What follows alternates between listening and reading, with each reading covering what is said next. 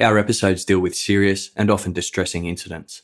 If you feel at any time you need support, please contact your local crisis centre. For suggested phone numbers for confidential support, please see the show notes for this episode on your app or on our website. This episode involves a crime against children. It may not be suitable for all listeners.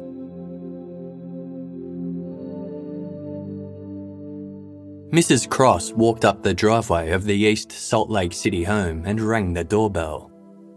She was counting on the job interview to go well and had dressed to impress. Her clothes and makeup were immaculate, and her blonde wig was styled neatly. After a difficult life, this was her chance at a new beginning. She wasn't about to blow it. Mrs. Cross was responding to an advertisement in the local paper for a qualified nurse's aide. The chosen candidate would provide round the clock care and companionship to Alice Sullivan, an elderly woman suffering from Parkinson's disease. Mrs. Cross came with glowing references, a thorough knowledge of medications, and a wealth of experience. Alice's son and daughter believed her to be the right person to assist their 86 year old mother. They weren't wrong. After moving into a spare room in Alice Sullivan's home, Mrs. Cross became the best live in nurse the elderly woman ever had. Kind hearted and caring, she ensured Alice never went without, even buying her clothing and gifts out of her own pay packet. Despite gentle probing, Mrs. Cross never discussed her personal life or history. It was clear that she was deeply religious, as she spent her spare time locked in her bedroom reading the Book of Mormon. In a rare moment of vulnerability on Christmas Day in 1992, she revealed that she had two sons, one of whom had died in a car accident. That day, she put expensive presents for Alice's granddaughters under the Christmas tree, explaining that she never had any daughters of her own to spoil. Mrs. Cross was a loyal companion. She never took time off and told the Sullivans that she considered them family. Still, there was something odd about the woman. The Sullivans couldn't shake the feeling that Mrs. Cross was hiding something from them.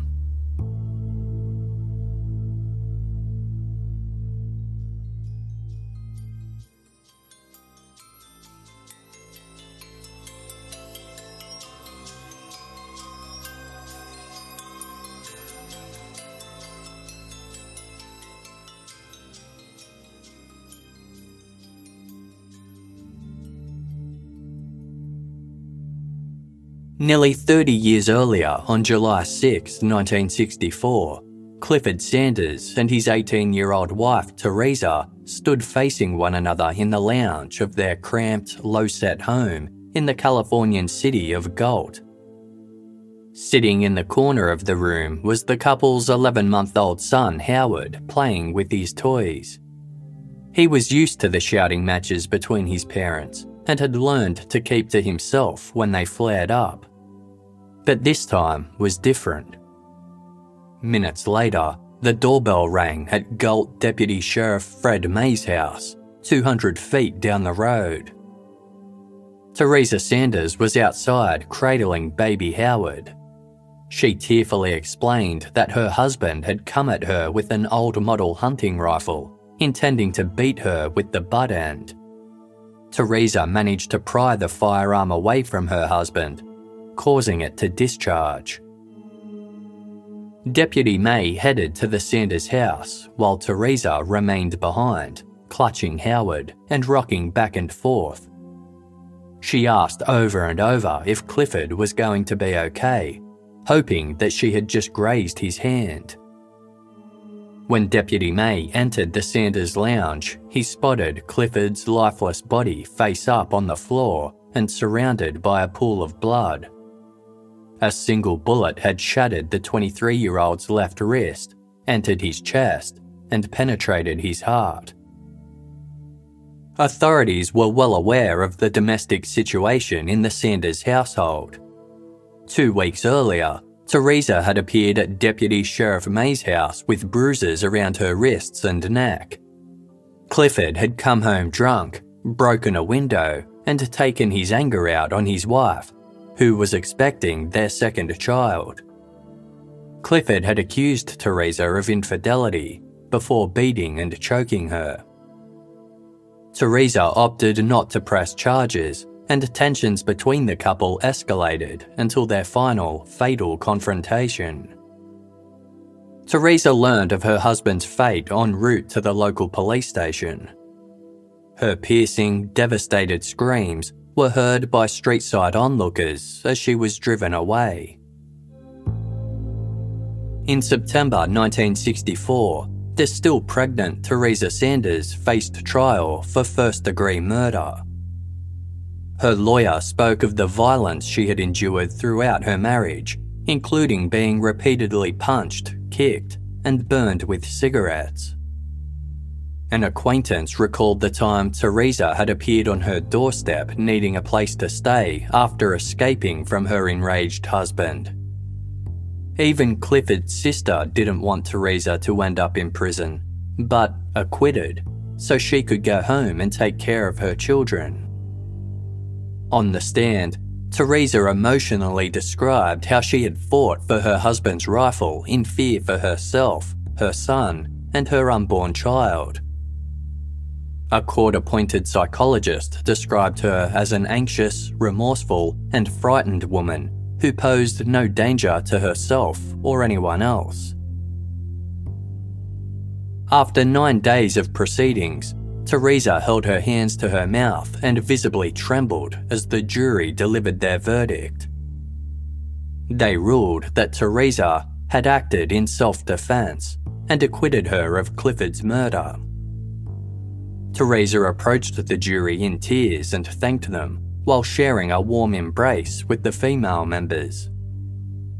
Her lawyer told reporters outside court that Teresa only had one thing to say quote, All I want to do is go home and take care of my baby.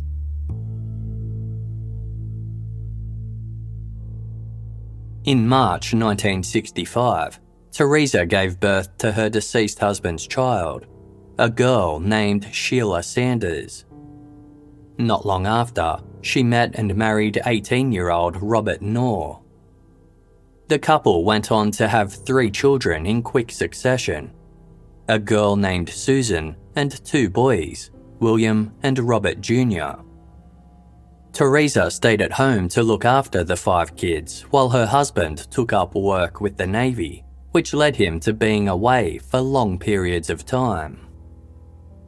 Then, in June 1969, Teresa filed for divorce, revealing she had once again found herself in an abusive relationship. In her filings, she described the daily threats and acts of great physical violence that Robert Knorr Sr. had committed against her. A judge granted Teresa the divorce on the grounds of extreme cruelty. She was awarded full custody of her children, with the judge citing her fitness as a sole parent as a reason for his decision. For the second time in her life, Teresa found herself without a husband. She was also pregnant again. In August 1970, 24 year old Teresa welcomed another child into the world. The little girl resembled her mother from the minute she was born, so Teresa named her after herself, Teresa Knorr, though she was more commonly known as Terry. Two weeks after her 25th birthday, Teresa married railway worker Ron Pulliam. Although Ron wasn't physically violent, Teresa took his pistol to a friend's house for safekeeping after he threatened to kill her. This third marriage was also short lived. By 1972, Teresa went back to being a single mother. When her older children were in school, Teresa would take their younger siblings to diners and spoil them with ice cream sundaes. There were family outings to the drive in theatre and long road trips into the Sierra Mountains. When money wasn't tight, Teresa showered her kids with gifts and designer clothes. She kept their home in Orangevale, California, immaculate inside and out, and all of her children were always polite and well mannered in public.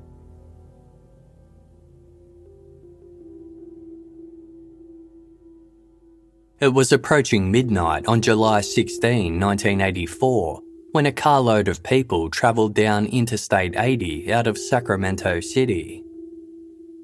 The driver sat alone in the front of the vehicle, scanning the rolling Californian landscape beyond the windshield. They eventually spotted a quiet, deserted spot within the Sierra foothills known as Squaw Creek. It was perfect. Nestled between two passengers in the back seat was a young woman. She was unconscious and her hands and mouth were bound with duct tape. Once the car rolled to a stop, the woman was removed from the back of the car. She was laid on a blanket along with her possessions clothing, a toothbrush, perfume, cutlery, and several pieces of expensive jewellery. A copy of the Jules Verne novel 20,000 Leagues Under the Sea and a romance novel were also placed with her, as was a packet of infant diapers, one of which was soiled. Gasoline was then poured over her body and belongings. The driver told their two companions, I'm going to run back and start the car. You light a match and you just drop it and run. Once the fire took hold, the others raced back to the car where the driver was waiting. If you ever tell anybody about this, they warned, you're going to be next. At around 4 the following morning, a passing motorist noticed the flames arising from Squaw Creek and contacted the local fire department. A sheriff's sergeant arrived in the area and observed the small fire from the highway. Thinking it had been caused by a lightning strike, he radioed dispatch saying it would likely burn itself out or could wait to be extinguished later that morning. The sergeant went on his way and gave it no further thought. An hour later, a truck driver was heading down Highway 89 when a woman ran from the surrounding woods to flag down his vehicle. She too had observed the minor fire at Squaw Creek, and being a local that was familiar with bushfires, she knew something wasn't right. The occurring smoke didn't smell like burning wood. The truck driver retrieved his fire extinguisher and escorted the woman to the fire's location. It was contained and easily snuffed out.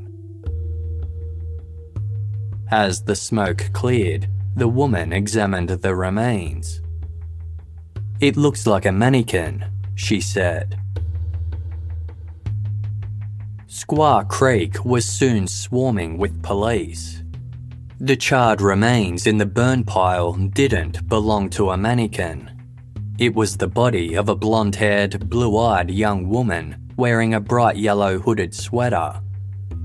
Aged between 14 and 17, she was less than 5 feet tall and weighed about 115 pounds. She had sustained third degree burns to 91% of her body with the fire itself causing her death.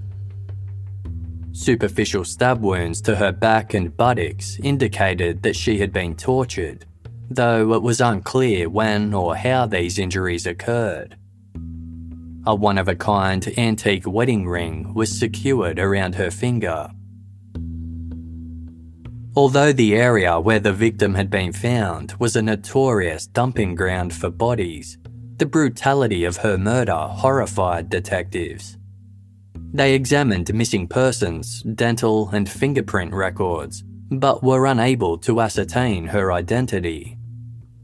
She was given the status of Jane Doe, a placeholder name used by authorities when the true name of a person is unknown. The local sheriff called Jane's murder one of the saddest and most vicious killings in recent history. A description of the items found at the crime scene was publicly released to help identification efforts.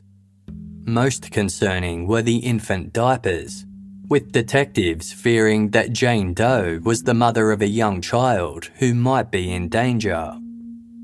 Yet, no one came forward having recognised any of her things.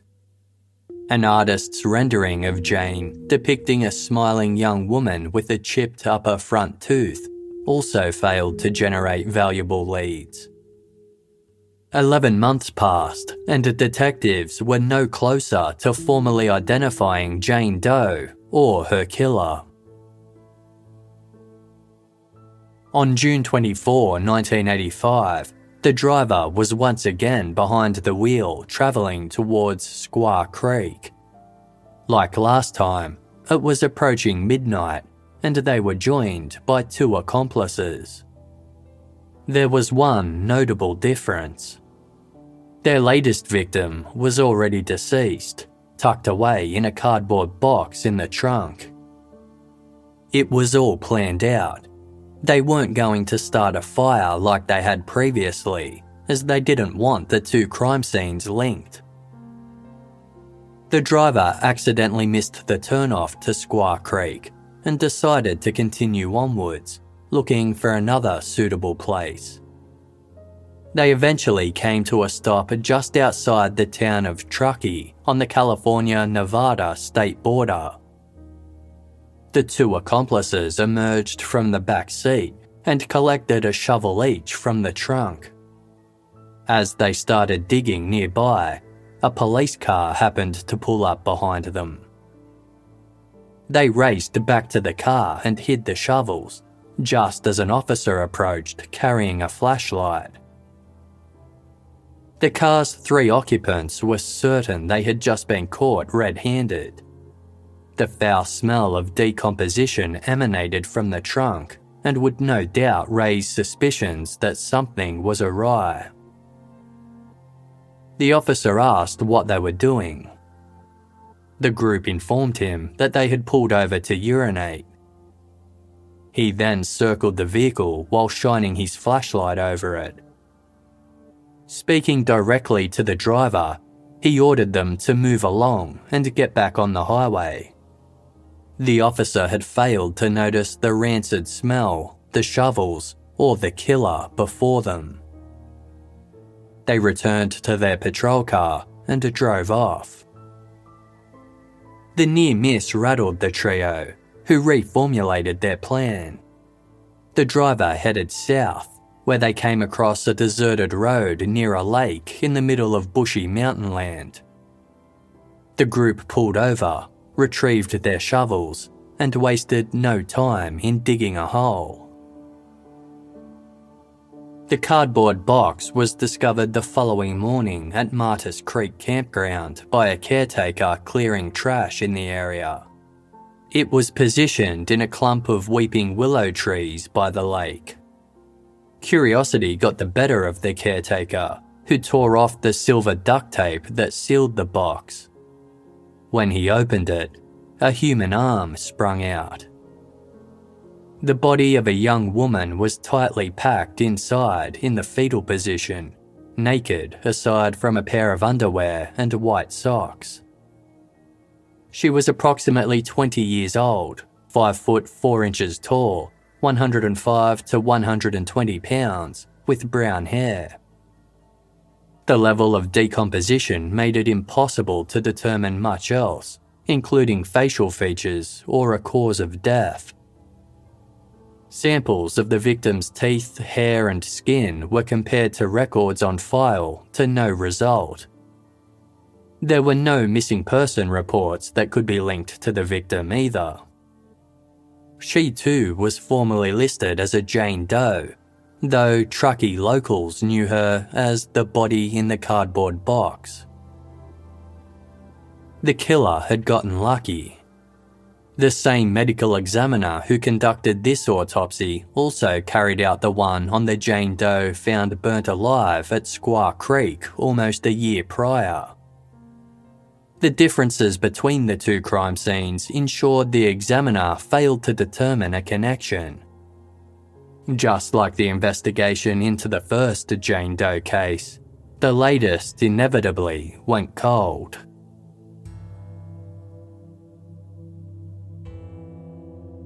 Four months later, on October 14, 1985, Gail Smith arrived at a rest stop just outside of the city of Fort Worth in Texas. The 20 year old had been given a ride there by her stepbrother, but that's as far as he could take her. Gail had a 340 mile journey ahead of her to visit her mother in the city of Amarillo. As she was short on funds, Gail chose to do what she had done many times in the past hitchhike to her destination. She preferred accepting rides from long distance truckers, as she had come to trust them the most.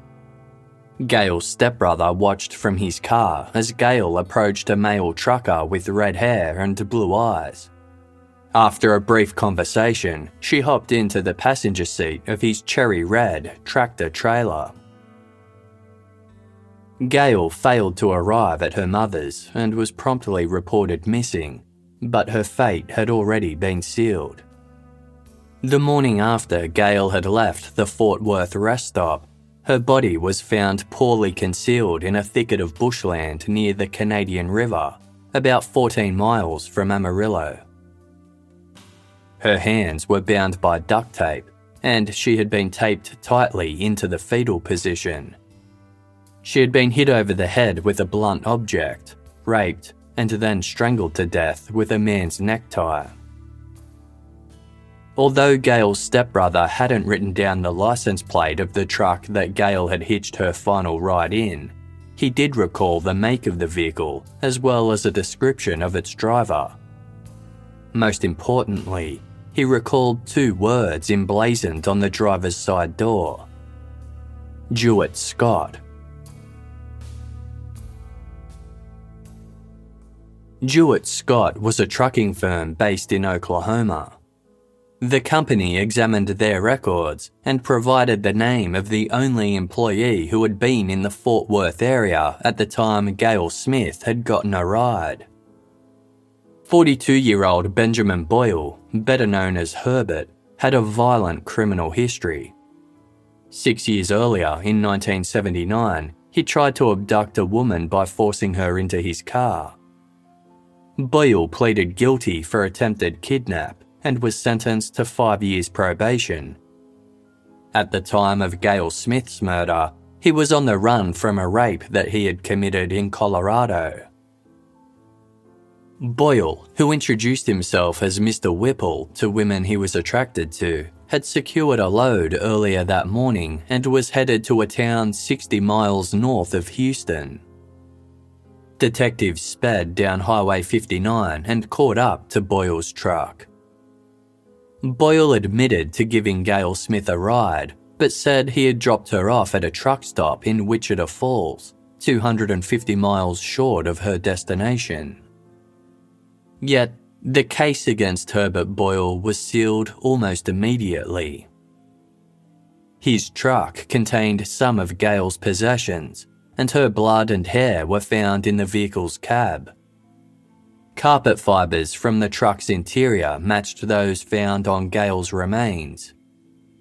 Finally, Boyle's fingerprints were lifted from the duct tape used to restrain Gail, with the roll itself discovered in his truck.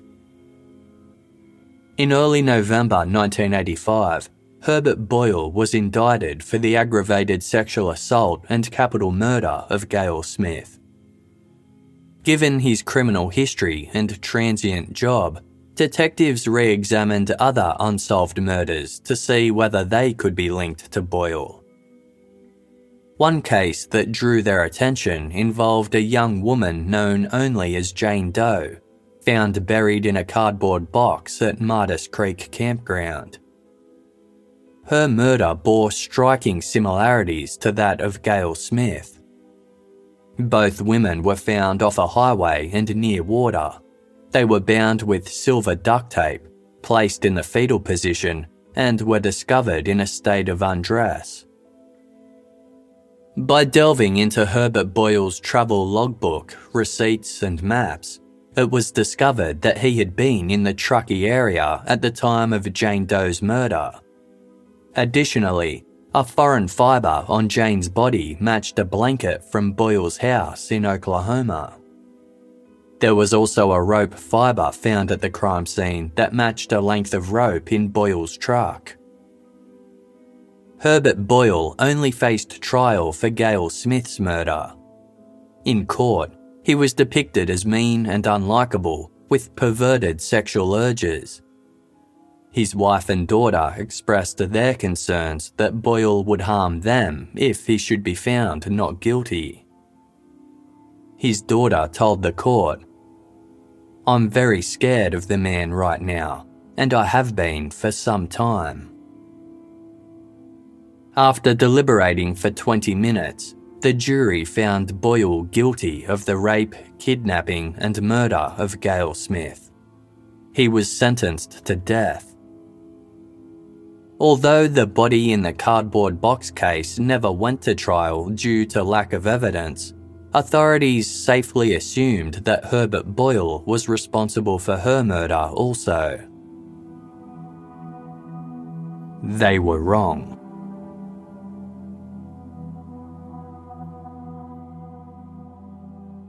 Nearly 20 years earlier, on July 6, 1964, 18 year old Teresa Sanders watched as her husband Clifford moved around their house packing a suitcase. An exceedingly jealous woman, Teresa constantly accused Clifford of having an affair and had taken to controlling many facets of his life. She had imposed a strict curfew on him, drove him to and from work, and handled all of their finances.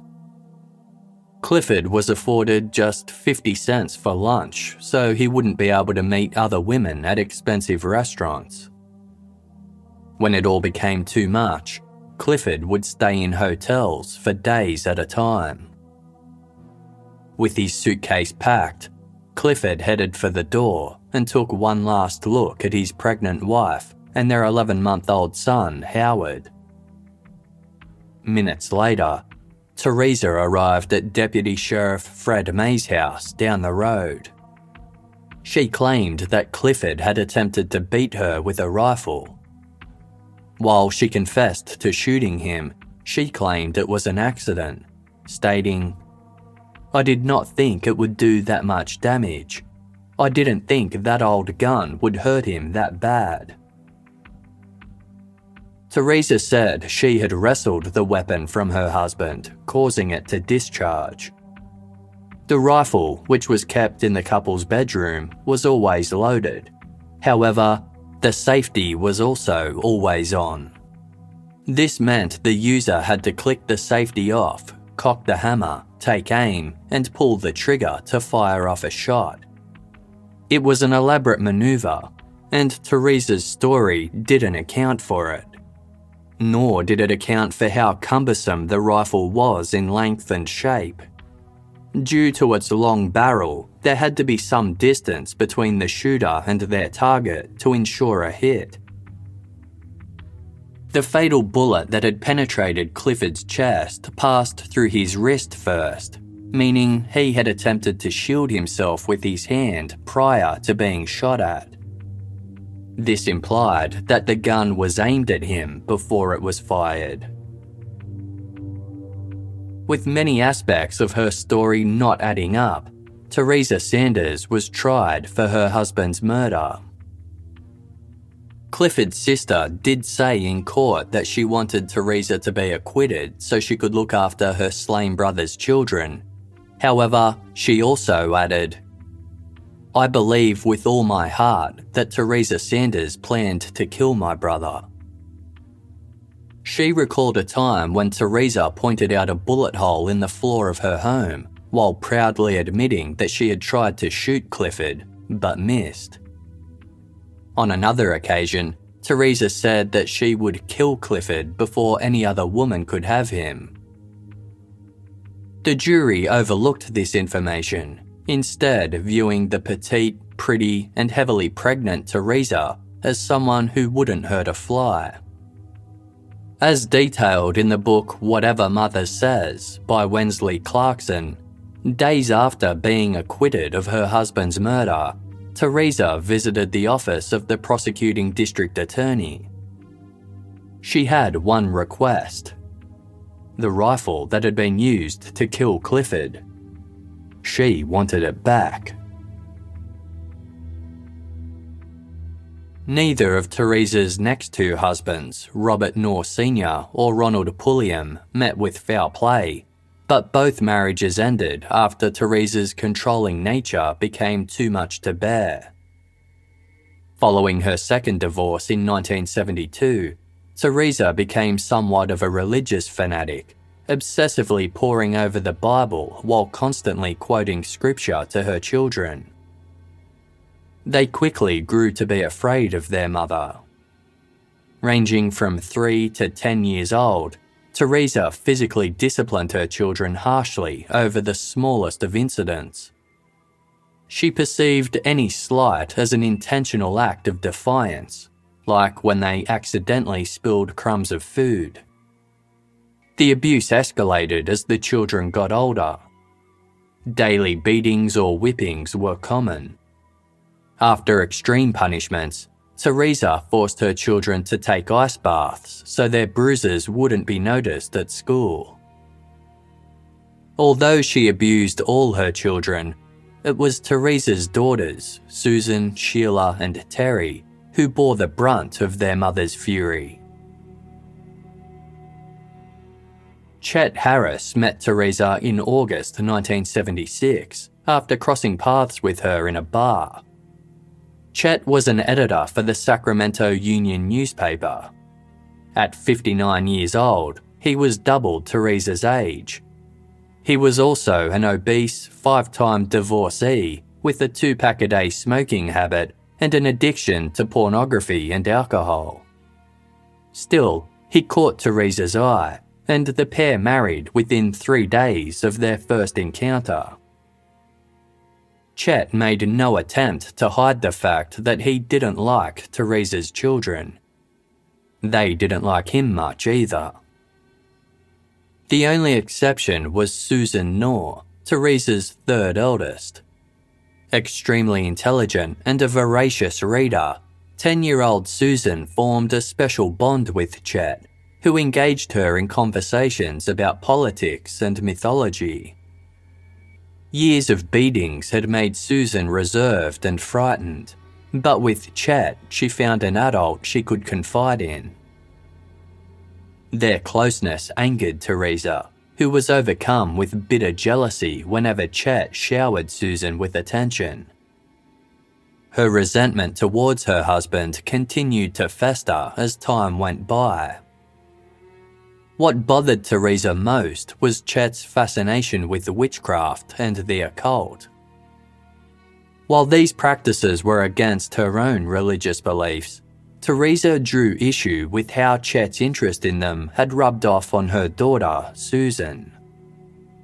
Less than three months into their marriage, Teresa filed for divorce. The departure of Chet Harris in November 1976 did little to ease the tensions escalating in Teresa's household. By this point, Teresa petrified her children.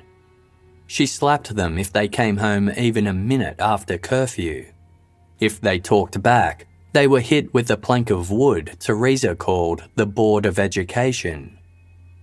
She even ordered her children to punish one another with the younger boys made to hold down the girls so that eldest son Howard could beat them.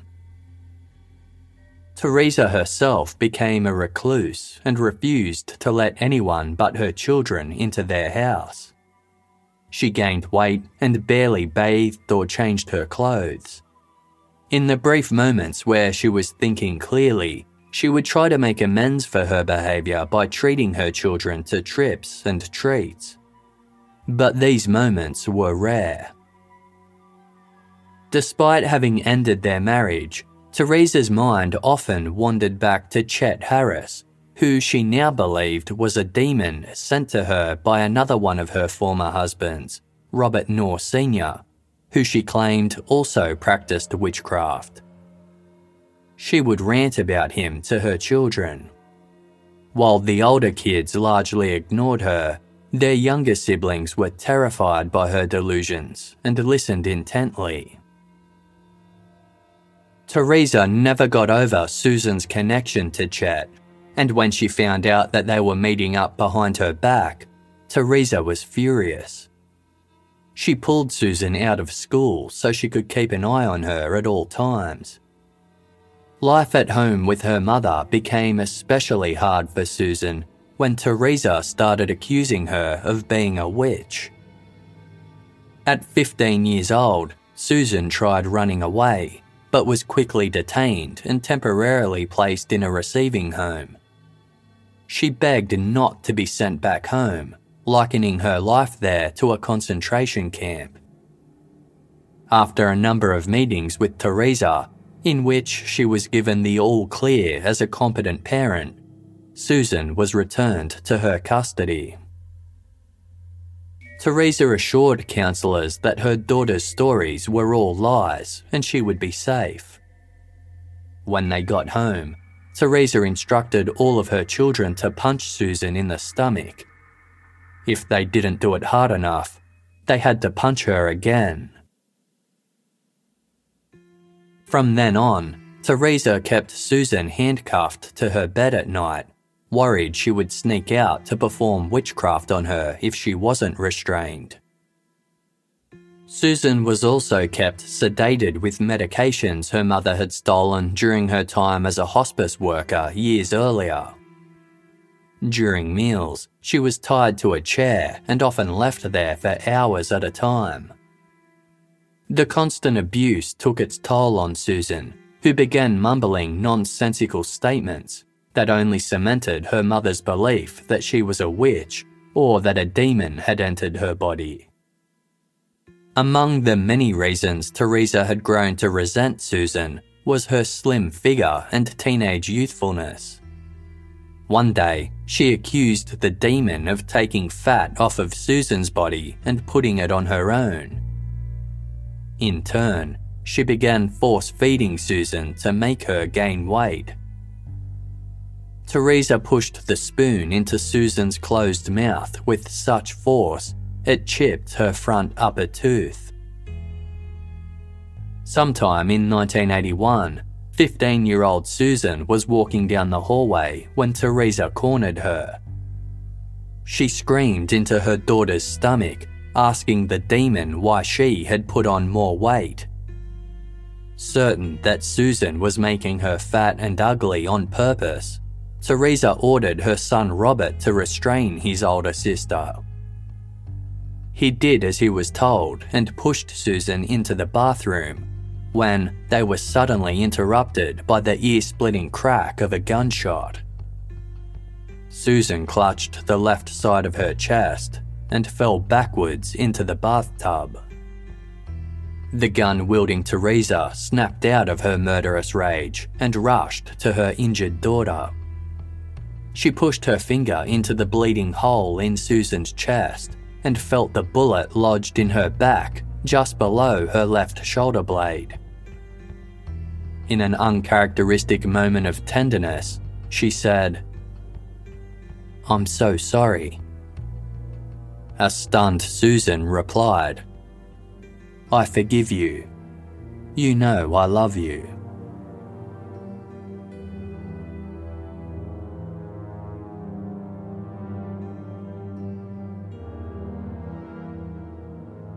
Susan Knorr was left in the bathtub for a month. While the bullet remained in her back, the wound itself healed and she made a miraculous recovery. The near death experience didn't prompt any change in Teresa, who was still convinced that Susan was possessed by a demon. She moved her family to an apartment in North Sacramento, where Susan's ordeal continued. From her early teens, Susan had been forced by her mother to engage in sex work to support the family, and all of her earnings were taken by Teresa the moment she returned home. Despite this, Susan found herself enjoying the work as it enabled her to leave the house. Her brothers didn't share the same concerns. Teresa still afforded them more freedom than their female siblings, allowing them to deal cannabis and take on small jobs. Still, they were also forced to hand over their pay to their mother. When Susan was home, she was handcuffed to the dining table and forced to sleep on a blanket on the floor. With no appetite, her weight plummeted. Teresa would kick her as she walked past. Then, in July 1984, Teresa grasped a pair of scissors like a dart and threw them into Susan's back. The blades pierced Susan's skin, but she was so emotionally detached at this point that she didn't even flinch. Although Teresa said Susan provoked her, the incident led to a compassionate shift in her behaviour. Susan noticed the change and saw it as an opportunity. Hours later, mother and daughter were sitting together on a sofa in the lounge. Teresa had been drinking alcohol and smoking cannabis and was in the best mood she had been in for weeks. Susan plucked up the courage and asked for a one way ticket to Alaska to start a new life, explaining that Teresa would never see or hear from her again. Susan waited nervously as her mother considered the proposition. She then said the words Susan had been longing to hear Yes, she would let her go to Alaska. On one condition. Teresa retrieved a bottle of antipsychotic medication she had pocketed from her old job and gave a handful of capsules to Susan, who washed them down with a quart of whiskey. Susan then lay face down on a blanket in the dining room and passed out within a few minutes. Teresa checked she was unconscious before commencing the operation. The only way she would allow Susan to leave was if the bullet lodged in her back was removed. That way, there would be no evidence of her abuse if Susan ever decided to speak of it. Susan's younger brother, Robert, who was 15 at the time, performed the surgery under Teresa's orders he cut into the skin and muscle just under Susan's left shoulder blade with an X-Acto knife and spotted the bullet. Sticking his fingers deep into the wound, Robert pried it out and was surprised by the lack of blood. His mother stated it was because a demon had possessed Susan's body and made her undead. Susan woke from the procedure a day later and it was immediately clear something was very wrong. She alternated between groggily murmuring and screaming in pain. Teresa pumped her full of antibiotics and painkillers, but soon Susan was overcome with fever. She began hallucinating and spoke of watching her life as a movie before her eyes. When Susan's eyes yellowed from jaundice and the skin on her back turned black, Teresa claimed it was the devil revealing itself and refused to take her to a hospital. She made Susan wear infant diapers when she could no longer go to the bathroom. Sheila and Terry kept vigil at their ailing sister's side as she deteriorated on the floor. Every time Susan went still and silent, Terry gently shook her awake to make sure she was still alive. Susan would babble at her incoherently in response. Then one day, Teresa told her other children, We've got to get rid of Susan. She's going to die on us. We're going to have to kill her. On July 16, 1984, she collected all the photographs she had of Susan and burned them in the backyard. Then she waited for nightfall. As midnight approached, Teresa drove down Interstate 80 with sons William and Robert, who were forced to accompany her. The boys sat in the back seat, with the unconscious and bound Susan sandwiched between them. Inside the trunk of the car were Susan's belongings, including clothes, jewellery, and books. The diapers she had been wearing were bagged up as well. Upon reaching the secluded Squaw Creek area, Teresa stopped the car and had William and Robert retrieve Susan. The pair were horrified, but did not dare disobey their mother. They laid Susan on a blanket with her possessions. 16 year old William zipped up her hooded sweater, concerned that his older sister might get cold. Teresa then ordered Robert to get a tank of gasoline from the trunk of the car, pour it over Susan, and set her alight. The trio drove home in silence until a bird smacked into the windshield.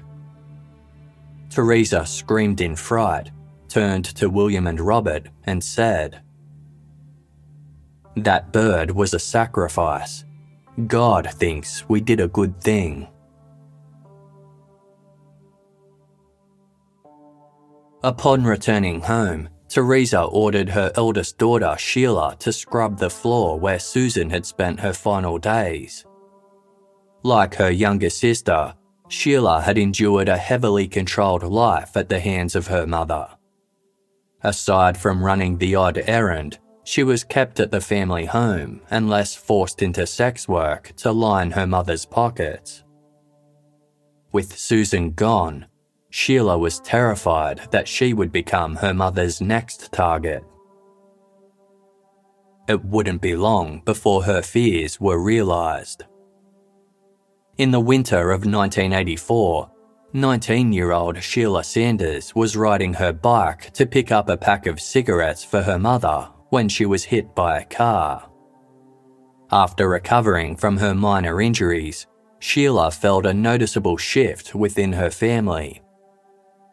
Teresa had told her other children that Sheila had died and a demon had taken over her body.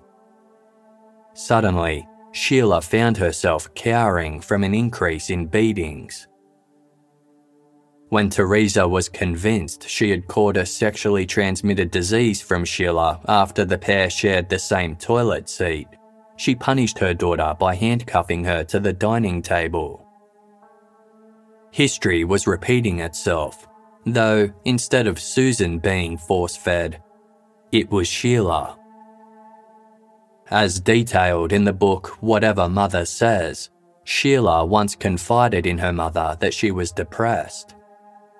Teresa retrieved her gun and handed it to her daughter, remarking, If you're so depressed, then kill yourself. With a shaking hand, Sheila placed the barrel to her temple and squeezed the trigger. There was a gentle click. The gun wasn't loaded. On a hot day in June 1985, Sheila snapped. After being slapped by her mother for refusing to eat, she retaliated by kicking Teresa in the leg. A furious Teresa screamed that her shin was broken, then fell quiet. Later that night, she called on her sons, William and Robert. Teresa ordered them to restrain Sheila and lock her in the linen closet. Struggling with all her might, Sheila was no match for her burly brothers. Once trapped inside the 2 by 4 foot space, she pleaded to be let out. Teresa stuffed towels against the door to muffle her daughter's cries and turned up the television. The neighbours didn't hear a thing. Days later, Teresa made a rare trip out to the store. Her sons were at work, leaving 14 year old Terry alone in the house with the imprisoned Sheila. Taking her chance to help her sister, Terry opened the linen closet door, causing Sheila to fall out onto her side. With her hands restrained behind her back and wearing nothing but underpants and socks, Sheila was drenched in sweat and pleaded for a drink. Forbidden by her mother to give Sheila food or water, Terry retrieved a beer and held the liquid to her sister's lips. Then she heard the sound of a car door slam. Mother was home. Against Sheila's protests, Terry pushed her back into the stifling hot closet and shut the door. While the decision to do so would haunt Terry for life, she understood that it was either shut the door or wind up in the closet with Sheila. Terry later heard a hallucinating Sheila say, There is a light above me. I think it's a hole. I'm gonna climb towards it. A series of thumps followed. Then everything went quiet.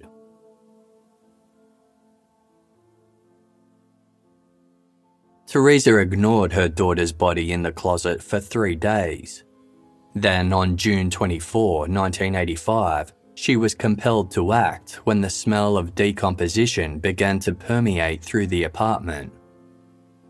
Teresa donned some rubber gloves, sat on her bed, and carefully picked off every hair she could see on a set of pink pillowcases.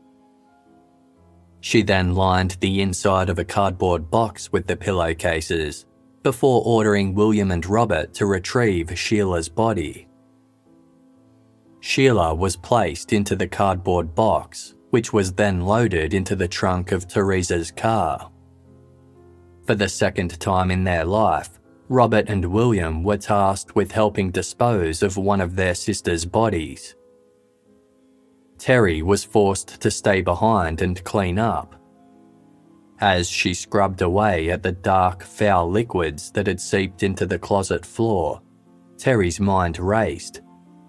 As the last remaining daughter, would she be the next to die? That night, Teresa watched as William and Robert dug a grave for Sheila outside the town of Truckee. All of a sudden, a police cruiser pulled up behind them. William was certain they had been caught and was relieved to think that their nightmare would finally be over. By pure chance, neither officer picked up on what was going on and soon left. Teresa's luck continued when Sheila's body was found Authorities incorrectly linked her murder to Herbert Boyle, the killer of Gail Smith. At this point, both Sheila and Susan had been named Jane Does, as their isolated life ensured no one could identify their remains. As far as Teresa was concerned, she had gotten away with everything. Just after 3am on September 29, 1986, 16 year old Terry Knorr emptied three cans of lighter fluid throughout her family's North Sacramento apartment. Checking once more that her escape path was clear, she lit a match. With shaking hands, she slowly lowered it to the floor. The fire took hold much quicker than Terry anticipated. She leapt out a window just as flames began climbing the walls. While running from the scene, Terry passed several fire engines on their way to tackle the inferno. She reached a hotel room where her mother was waiting. The fire had been Teresa's idea. She had grown paranoid over a lasting stain in the linen closet, fearing it would link her to Sheila's murder. She had convinced Terry to start the blaze, promising her only remaining daughter that she could move out if she went through with it. Terry accepted the offer. As her sons had since left her of their own accord, Teresa relocated to Salt Lake City in Utah, where she underwent a complete makeover. She became a Mormon and kept herself well presented with expensive clothes and makeup. She also cut her long dark hair and began sporting a blonde wig. With the remainder of her children either literally or metaphorically dead to her, it was time for Teresa to start a new life.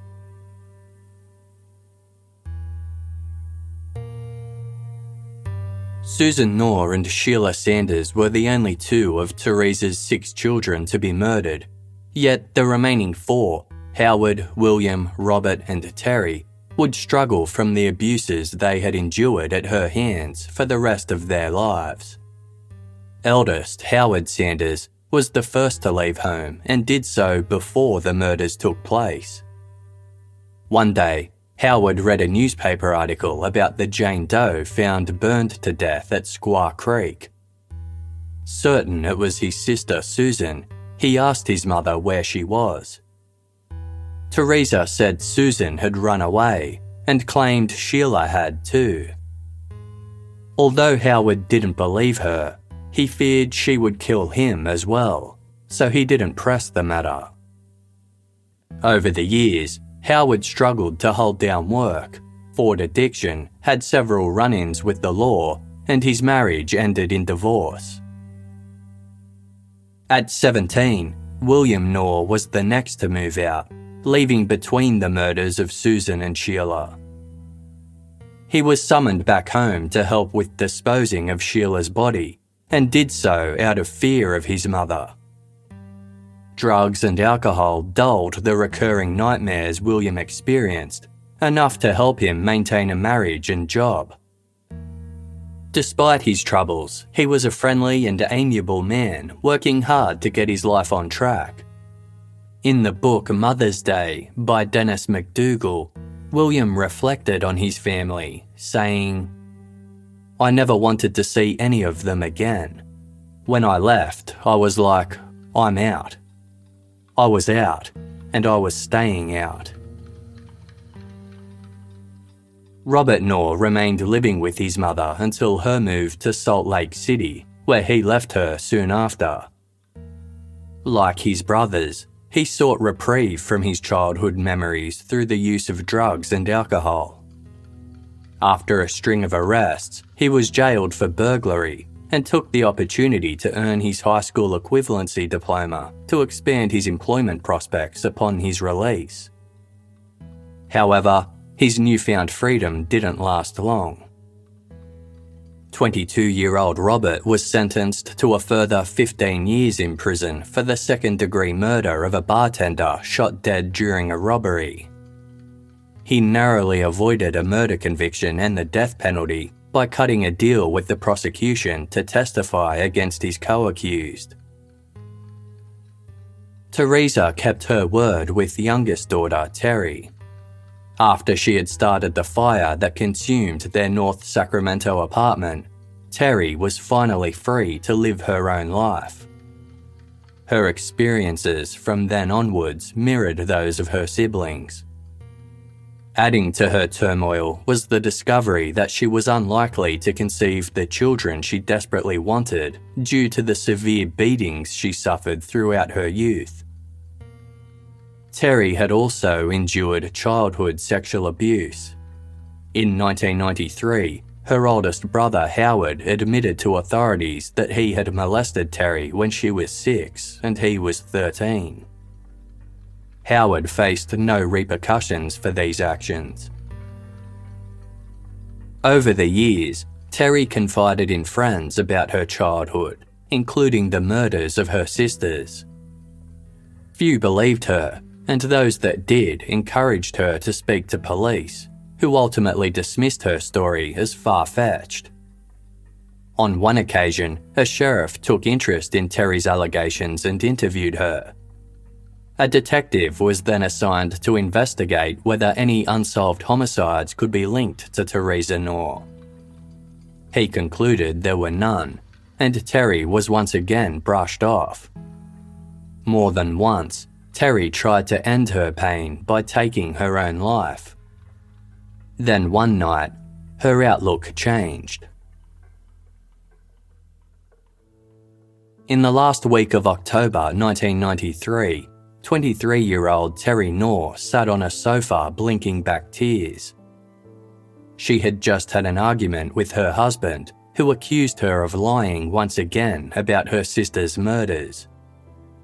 Terry's attention was drawn to the television screen before her, where a suited man spoke solemnly towards the camera. It was John Walsh, the host of America's Most Wanted. The series reported on unsolved crimes or wanted fugitives while requesting viewers to offer their tips and insights via a toll free phone number. Terry watched intently and made a decision. She grabbed for the telephone and dialed the show's tip line. A woman on the other line listened as Terry revisited the story of her sister's murders. To her disappointment, Terry was told there was nothing the show could do for her. Exhausted by the lack of help and support from all ends, Terry broke down sobbing. Yet, unlike others, the woman who answered the call didn't dismiss Terry entirely. She suggested that Terry contact the county authorities where the murders took place. Sergeant John Fitzgerald at the Placer County Sheriff's Substation in Tahoe City took Terry's call. While detailing Susan's murder, Terry referenced an antique wedding ring her sister had been wearing when set alight at Squaw Creek.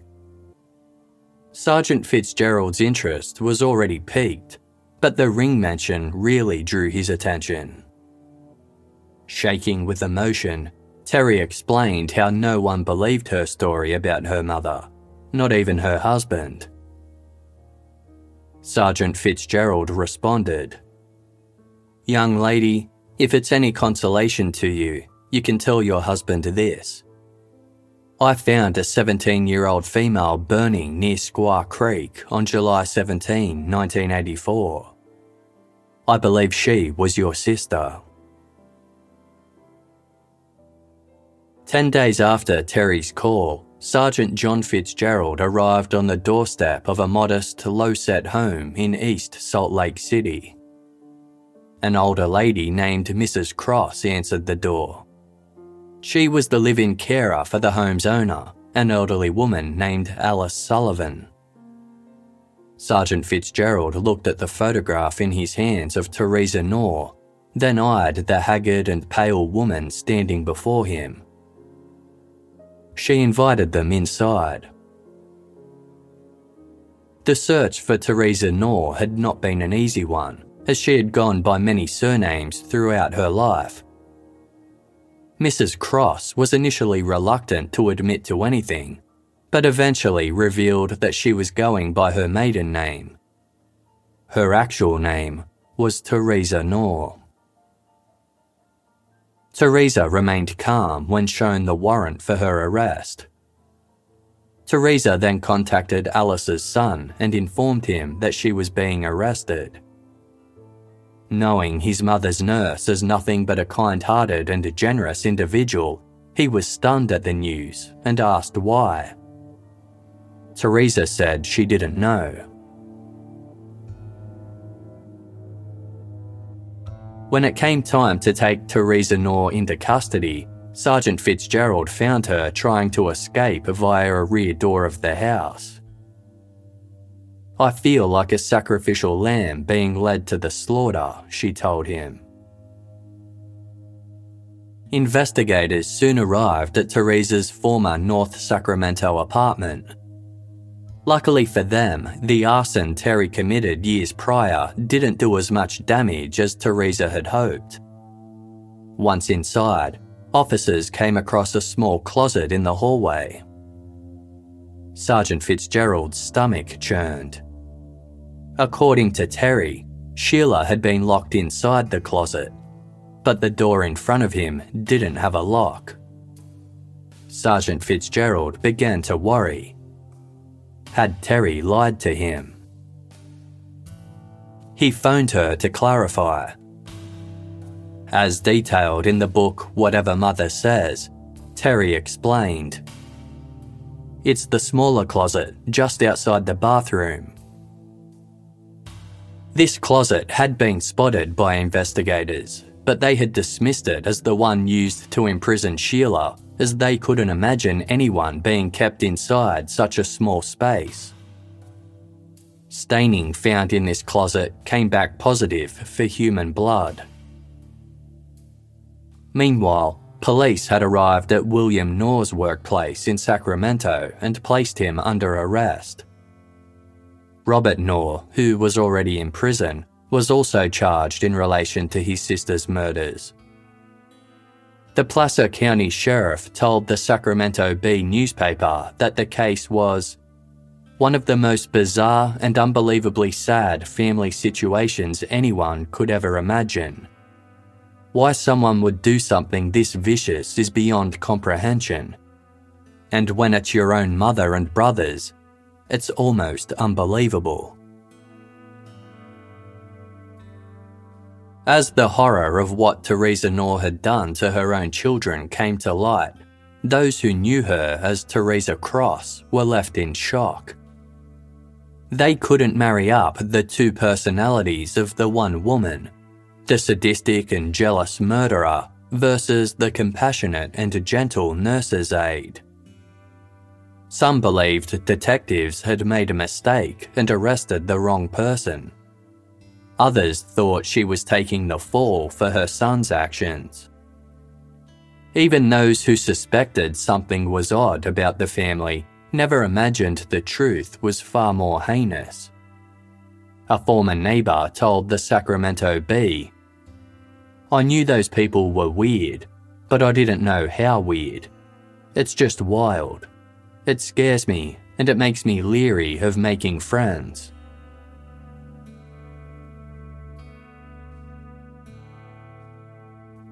Teresa Knorr was charged with two counts of murder, two counts of conspiracy to commit murder, and two special circumstances charges multiple murder and murder by torture. When speaking of Teresa's sons, prosecutor John O'Mara made an extraordinary plea for mercy.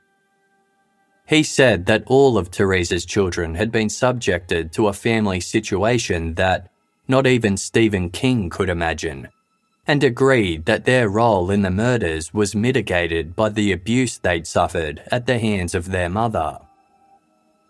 Eldest son Howard told the Fresno Bee, I want people to understand that it's not my brother's fault.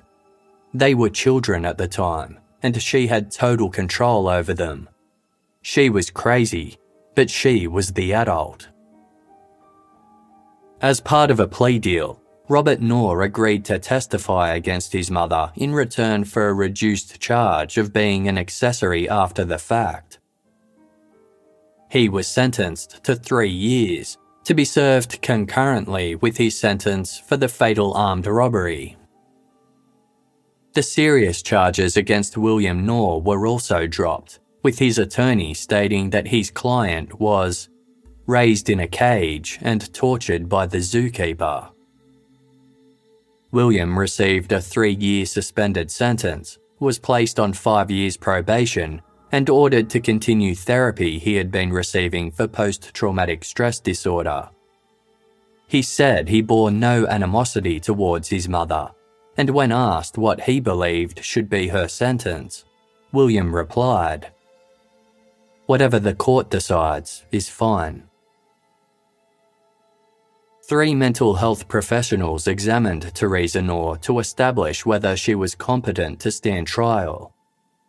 While it couldn't be ascertained what exact mental health issues Teresa faced when she murdered Susan and Sheila, her remaining children agreed that she suffered from paranoia and delusions. Howard remembered an episode when he was 14 where Teresa disappeared for four days straight. Upon her return, she spoke of having found some pennies. She had thrown them away, but then they turned back up at the motel where she was staying. She said that no matter what she did with the pennies, they kept reappearing. Howard later remarked, I didn't understand it at the time, but looking back on it, I mean, obviously they were paranoid delusions. The children learned to anticipate these episodes, as they often occurred after Teresa had consumed a lot of alcohol. When drunk, she was also known to have explosive angry outbursts, prompting her children to hide from her when they saw a drink in her hand. Reports suggest that having her mother die in her arms from a heart attack when she was 12 might have triggered Teresa's lifelong mental health problems. Yet, sadistic and violent behaviour seemed to run in her family. Her half brother had a history of cruelty to animals, violent assault, burglary, and armed robbery. This behaviour culminated in a double homicide so brutal that knife markings were left in the wooden floor underneath the two victims. The professionals examining Teresa reached different conclusions. Two believed she was faking mental illness, while the other felt she was suffering from multiple personality disorder. The report prepared for the judge slanted towards the majority opinion. It read When Teresa was asked about the two daughters she is accused of murdering, her reaction betrayed a preposterous and transparent attempt to feign mental illness. As a result, Teresa was ruled competent to stand trial. The presiding judge said, Any defendant capable of such a performance would also be able to work with their attorney in preparing a rational defense. By her attempt to malinger, I believe Teresa has rather clearly revealed that she understands precisely what is going on. When she found out that her son was going to testify against her, Teresa changed her plea. When asked by the judge if she was pleading guilty because she was in fact guilty, Teresa hesitated and then replied, I believe I would be found guilty. In return for Teresa's cooperation, the prosecution requested she be spared the death penalty, a more than likely sentence should the case go to trial. A booming voice then shouted, No, in the courtroom. It was Robert Knorr Sr., the father of Susan, Robert, William, and Terry. He yelled to his ex wife, I hope you burn in hell for what you did to my kids. Outside, Robert Sr. told a reporter for the Sacramento Bee that Teresa should fry, adding, my daughter's in her grave and will be there forever. Why should she be allowed to live out the rest of her life? Teresa was sentenced in October 1995. A victim impact statement written by her son Robert Knorr Jr. was read out to the courtroom. It read, in part, my mother cruelly and calculatingly tortured her victims both physically and mentally over the course of years, killing them in every way possible, over and over again.